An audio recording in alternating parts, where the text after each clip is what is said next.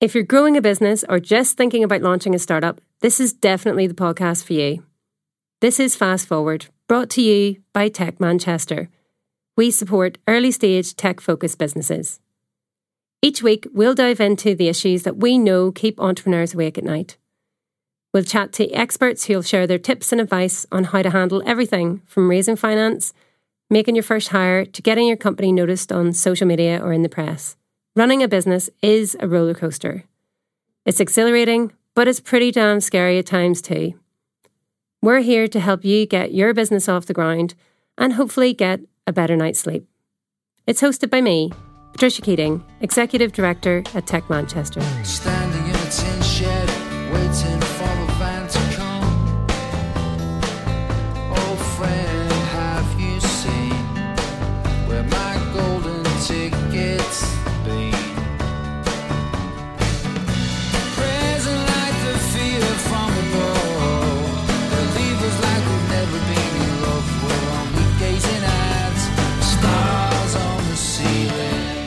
Welcome back to the Fast Forward podcast. Winter has definitely set in here at UKFast Campus. We are all wrapped up today. So I thought we could heat things up with a hot business topic. If you're running a business, chances are you're selling something, a product or a service. But are you maximizing your potential profit by selling effectively? By definition, selling is the art of matching product benefits with customers' needs or desires. My guest today has helped grow a business from a turnover of 2 million to 15 million pounds. And she claims that she's never sold anything to anyone. In fact, she says throughout her career, people have bought from her. Carol Gillespie is founder and CEO of People Buy From People and the author of Flying Start How to Make Your Own Luck at Work. She's here to tell us how to build fair, lasting, and productive relationships, and fundamentally, how to make yourself the expert that people want to buy from. Welcome. Thank you so much for joining us today, Carol. Hi, Trish. Nice to be here. So I am super fascinated to find out a bit more and dive into your um, your backstory and your career and how you've ended up um, becoming this phenomenal businesswoman. Um, so let's find out a bit, a little bit about you. Let's um, have a little look at your career and sort of overview to how you ended up here today. Tell us about you. So, starting out as a techie at heart, um, in my very first organization that I worked with, which was a technology company, I had nothing to do with sales, no sales responsibility. But it always seemed to be the case that whichever clients I worked with, those clients bought more and more from my company. And one day, the sales director took me to one side and said, Carol, you've nothing to do with sales, but you're probably the best salesperson in the company.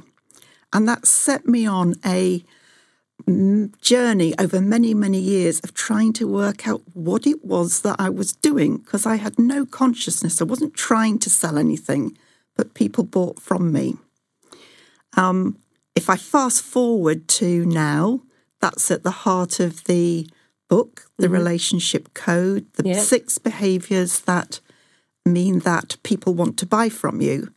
But it's taken me a long time to pull that together. So, three phases to my career. One was working in the technology industry, uh, growing major relationships with big clients, um, and mainly enabling those people to buy from us without having to do competitive tendering, which is always a great thing. Yeah, that's an amazing thing to do. Tenders are horrendous. Yeah. Um, then moving on after a number of years to um, a specialist change and program management company, and that's the one Tricia mentioned. I grew from two million to fifteen million with virtually no sales resources. What we were doing was what I was doing was enabling the people who worked in the organization delivering change to identify opportunities, build the relationships that mean we bypassed most of the time the normal formal tendering processes. And then lastly, I left that to set up my own business, People Buy From People. And what that's done is enable small to medium sized organizations to really punch above their weight in terms of the clients they get, uh, the types of business and scale of business that they win, and beat very significant, well established um, competitors. Um, so it's been a fantastic career. And the book is really my attempt to put down in writing what I've learned so that people I can't work with directly are able to take advantage of what it's taken me many, many years to put together. Yeah, getting all that magic out of your head and getting it onto paper. Absolutely. Let's go back to that uh, change leadership um, company that you mentioned where you had that phenomenal growth. You know, obviously that was a huge um, achievement, and you probably learned a lot through that process in terms of because you had all gathered up that knowledge, but you hadn't worked out how to communicate it. And um, tell us about what you learned through the process of managing that business. Um, I was sales and marketing director with the organisation. Which is hilarious for somebody who's no sales experience for that. Um, so, sales and marketing director. And the reason that the founders brought me in was because they'd done very well getting the business going through people they knew. Mm-hmm. So it's quite an easy sell if people already trust you um, to get people to buy from you. But they'd plateaued. And the issue was how do we take what we've got out to people who don't know us? Where fundamentally, if you're an unknown organisation, it's a huge risk to give you a big job and yeah. a big contract. Um, so the process that I architected, which was where I was bringing together all the knowledge I'd gained previously, um, is a process whereby you don't go out to sell. You go out to have conversations with people where, for a large part of it, you're simply trying to understand what matters to them. Mm. And the big word that comes out of this is relevance. If you can't find something that is really relevant to them, your product or your service, no matter how good it is, they're never going to buy it yeah. because they don't need it, which is stating the obvious.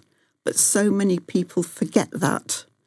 They feel that if they give you lots of information about how good they are and yeah. the stuff they've done, you must want to buy a buy. feature dump or something. Yeah. That's right. Or even it can be very interesting information, but unless you get to the point where they have told you that something is very important to them, and if you're a younger company, that you've built the relationship that means that they're willing to take a risk on you. Mm-hmm. And that's not just a corporate risk, it's a risk, a personal risk about being let down if they pick you yeah. and you go wrong. Then you're very unlikely to get business. And then you've gone on from that to, um, you know, obviously reaching those heights of success to find uh, the people buy from people, and which is eight years old now. Yes, I can't believe it. It feels like about one or two. and you now specialise in helping those businesses build those better relationships. So you've obviously seen quite a few businesses in your time, the good, the bad, the ugly. What are some of the um, key mistakes that people make when they're trying to build those, um, you know, those business relationships? Okay. Um, the first one is that they go and build relationships with wrong people. um, particularly if you've got a complex product. Um, well, but generally, really, if you go in, it's quite easy to get conversations where you create interest. So, if you have a technical product, if you go into the technical area, people will always be interested in what you're doing because it furthers their own knowledge. Mm but they're unlikely to be the people who have the motivation, corporate and personal, to buy what you've got. Mm-hmm. So the first thing I've done with a lot of people is look at who they're having meetings with, and quite often we have to change that and and get organised to go and have conversations with much more senior people who've actually got the business problem, yeah, and who have it in their remit to make those changes. And if they can make those changes, they will personally be successful. And what other mistakes do you see? I think the other one is that people talk too much. I would be definitely one of those people. the only reason I don't talk on this is because Sarah, the producer, doesn't let me. uh, um, it's I find it quite unusual doing a lot of talking because it's when you're asking questions that you're in control. And questions are the things that reveal, um, as I was saying before, what matters to people. So learning to give a little bit of useful information, then stop and get feedback and delve into the questions. That is such a fundamental thing that if you can get that, you will find that you have conversations rather than monologues. People share a lot more with you. And I mentioned the word relevance before, you get to relevance much more quickly. And then you've got a basis for either deciding there's no business to be done because your services aren't relevant, or you've got a basis for working out together what you're going to do. And you also talk about credibility um, and how important that is. How do you go about, or how do businesses go about um, building that credibility quickly, particularly if you are a startup and you don't have a track record to go by? That's a very interesting question. Um, I'm going to assume that people have got the marketing side and they've got their websites and so on. Um, let's think about this as personal credibility with the people you're talking about. Um, and there's a, I think, do as you would be done by, being there and being helpful. So once you've met somebody, don't pester them, but I would say be helpfully visible. So once you've taken the trouble to find out about somebody, actually little things you can send them while there's not a reason to do business Yeah. will massively increase your uh, the degree to which you're remembered, the degree to which you can establish your expertise in something, and when there is a chance to do something, you will still be front of mind and have that credibility Yeah. on that. Just kind of having that kind of sort of consistent presence. But it's a very fine line, isn't it, between pestering and being visibly It helpful? is. Some people think that being visible means you have to keep meeting people. Yeah. That isn't true. You save your meetings for times when it's important to be face to face, Yeah. Um, but you can still be visible without face to face Yeah. because person's time is very, very precious. Yeah, well, you think about yours. the yeah the sale, you know, your sales funnel in terms of points of engagement. If you see a useful article that you think somebody might benefit from, or whether you've written a white paper yourself that you can share with them, that it might also be relevant. And that consistency is important. So, one of my techniques is I try and write a very helpful, short article on a business relationships topic every month. Yes, I see them. We share them on our, our network for you. So they're posted on LinkedIn, but I also have a list of people who have said to me, please, will you send it to me? Mm-hmm. So I send it along with another article on the theme of the month. And even if you're not meeting people, you've got your visibility and you're increasing your credibility. Yeah. Now, one of the other techniques that you uh, teach people is how to how for they can describe what they do in three or four sentences, which kind of like an ele- elevator pitch, but you don't like using that term, do you? No. Tell us about that. Okay. So if somebody says to you, What do you do? They're actually not asking you, What do you do? because they want to know what you do. There's actually a question behind the question, which is, What, if anything, can you do that's going to make me more successful, happy, whatever it is? It's almost like, what can you do for me? What can you do for me? Um, now that's quite difficult because you don't know. You, quite likely, you don't know much about them, Yeah. And you don't really want to start talking and give them the wrong picture of what you do. Now, our instinct is to give lots of information so that mm-hmm. hopefully they can pick up on what's relevant to them. But actually, what you have to do is to step into their head and it'll make it really easy for them and you to decide if there's something there that's worth talking about. So, a very little structure that's very helpful is to say, I enable X to do Y. So, not I do something, but I enable somebody else to do something. And that matters because I might say, and I've got one or two of these, um, I enable people to build lasting, productive, and fair relationships and do that in a way that they feel very comfortable with and their clients like and value. And that's important because it means you can do good business more easily and more often. Hmm. Now, I've got into that quite a lot of different things, but if the person I'm talking to um, isn't interested in winning good business more easily, more often, they can say, Oh, that's nothing to do with me. I'm a mm-hmm. gardener, say. Yeah. Um, And the idea of winning business without selling, um, quite often, people who are non salespeople have to win business. In fact, that's true for virtually every entrepreneur that's Aren't we out all there. salespeople, Yeah. Carol? Like, I don't think I've ever stopped selling my whole life. That's right. You know, and you talk to some really high value people, lawyers, accountants, they're still selling. They're still, you know, picking up clients and selling their services to, uh, you know, in terms of everything that we do. Yeah, you're absolutely right there. And having done that, people will often respond. And if they don't, you do a for example. So, for example, I've worked with a data analytics company to take it from um, a startup to the point where it won its first absolutely major contract with one of the big banks against SAP and Oracle. Nice. So immediately you're painting a picture again. But you don't go any further than that. You actually then say, What about you? Or how relevant is that to you? Or, mm-hmm.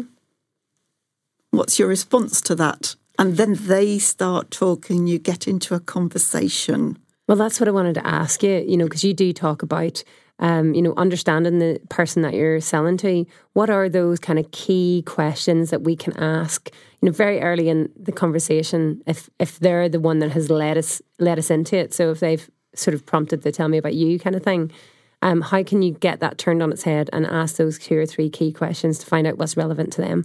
What's the magic? the magic. Um, I'm going to talk in response to that, just talk about types of questions Okay. generally, and then we can take some examples. So I think all of the audience here will have heard of open and closed questions. Mm-hmm. So, closed questions, those that you can answer yes or no to. Brilliant for reaching a decision or making sure you've understood something. Absolutely terrible for getting a conversation going. Absolutely awful. But if you play a conversation with a friend, you'll be amazed how often we ask close questions. There are open questions. These are the ones where um, you can't answer yes or no to.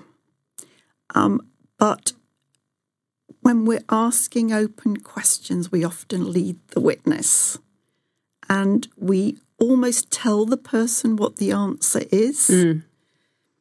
Um, so let me give you an example of the first two. I, I don't know who's a tennis fan out there, but Andy Murray, I might say to you, ah, didn't Andy play badly the other day? Rubbish. Rubbish. Yes or End no? of Yeah. conversation. End of conversation.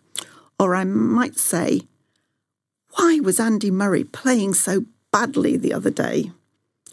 Now, yeah. Oh, because he did this and did that that, happened, and you know, did you see that he had a wonky eye and whatever? That's not true. Andy Murray doesn't have one eyes. no. Sorry. But I have what I call ultra open questions, and there are ones that are don't lead the witness at all, and they actually take a lot of thought to formulate. They're ones where you ask the question, but the person listening doesn't know what you're expecting. So they have to choose how to answer it. So it might be, What did you think about Andy Murray's game the other day? Hmm. Okay, because I could think it's awesome, and you could think it's rubbish. Yeah. Okay. and to go from there. Um, so it's very hard to formulate a very open question, but um, so in a business context, you might say, "So what's happening in your business then?" Nice. I like that one. Yeah, I'll take that. yeah, It's going in the Trishy box. okay. Price is another one. So you're talking with somebody, and you want might want to find out about a, something to do with a contract, and you might say, "Is price important to you?" They're always going to say yes. Yeah. Or you might say, How important is price to you? That's already telling them that you're expecting it to be important and gives them a lead on mm-hmm. how they're going to respond. But if you say, how are you going to judge who to give this contract to? Yeah. You're you're always going to get back something that you don't know or get something you thought you know confirmed. Yeah. So you're ultra It's like open. testing assumptions, isn't it? It is absolutely. Um, so killer questions. Um, it will. Re- so tell me more. It's not a question. Um, why do you say that? What about?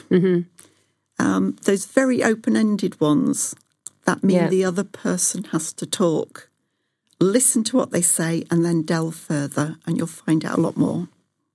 I like that. Uh, how you can judge that con- the contract because it takes the word price out of it completely. So actually, doesn't even may, the price not may not even come into the answer. Yeah.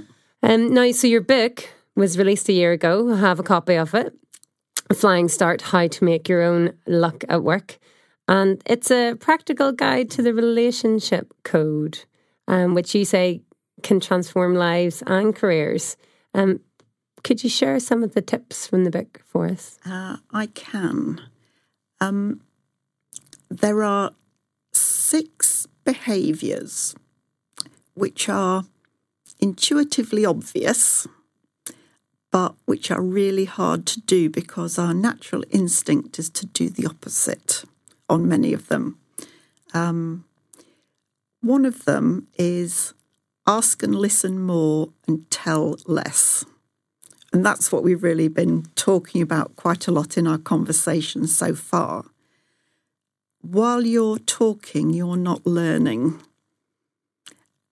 It might feel when you're applying that behavior that you're interrogating the person, but it doesn't feel like that. It depends who's asking Yeah. questions. Um, it is the way you say it as well. Yeah. But actually, it's about being interested in the other person and being interesting. Um, so that's one of them. And then the other one, which is um, their context, not yours. What does that mean? So when we were talking about how to introduce yourself, the answer to what do I do, what do you mm-hmm. do, you need to answer it from the point of view of your answer being helpful to the other person, being from their point of view, rather than you giving lots and lots of information because that's what you want to do. Yeah. And it puts the two together. Nerves plays a part, play us in that as well, doesn't it? When you're just like ah, blah, blah, blah, it does. Um, when I, if, if I'm asked the question myself of what do you do, it's so easy just to start talking.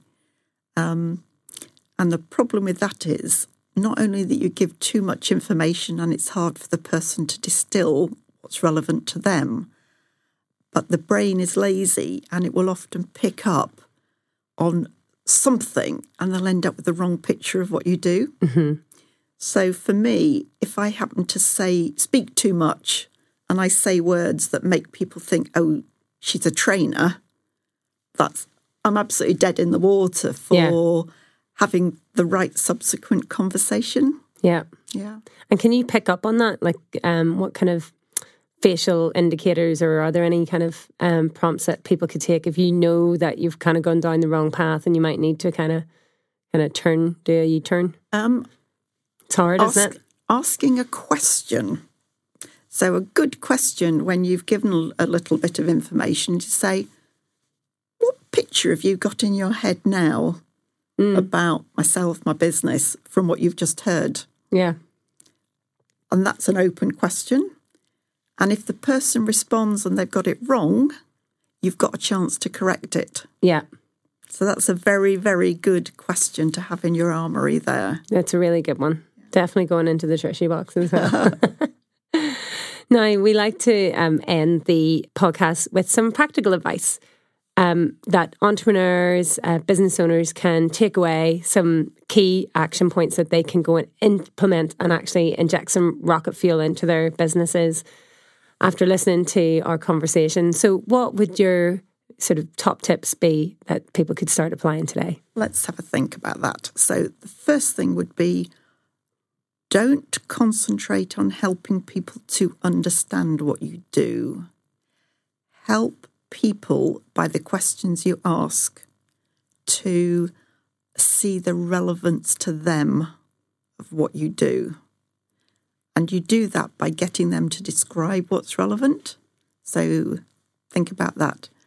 Now, when I talk to students or sixth formers, I talk to them a lot about personal visibility because you're if you're invisible nobody can help you and in a business world nobody can buy from you and i have a little mnemonic that i use with them i tell them to behave like ducks and they all look at me like i'm mad um, what do ducks do they quack so to really get on you have to be quackers let me tell you what that means so this is my tip to have at the back of your head the whole time. So quackers is Q, Yeah. questions. Yeah.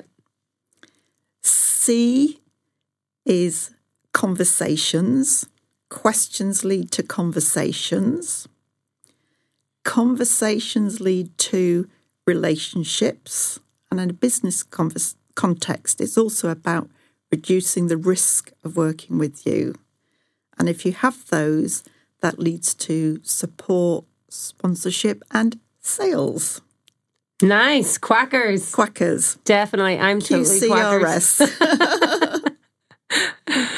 Oh, Carol, I've thoroughly enjoyed our conversation this morning, and we hope that has helped um, entrepreneurs out there who are selling their products and services to stop selling and to learn the art of getting people to buy from them. And of course, sales mean turnover, which means a better night's sleep. Thank you. Thank you.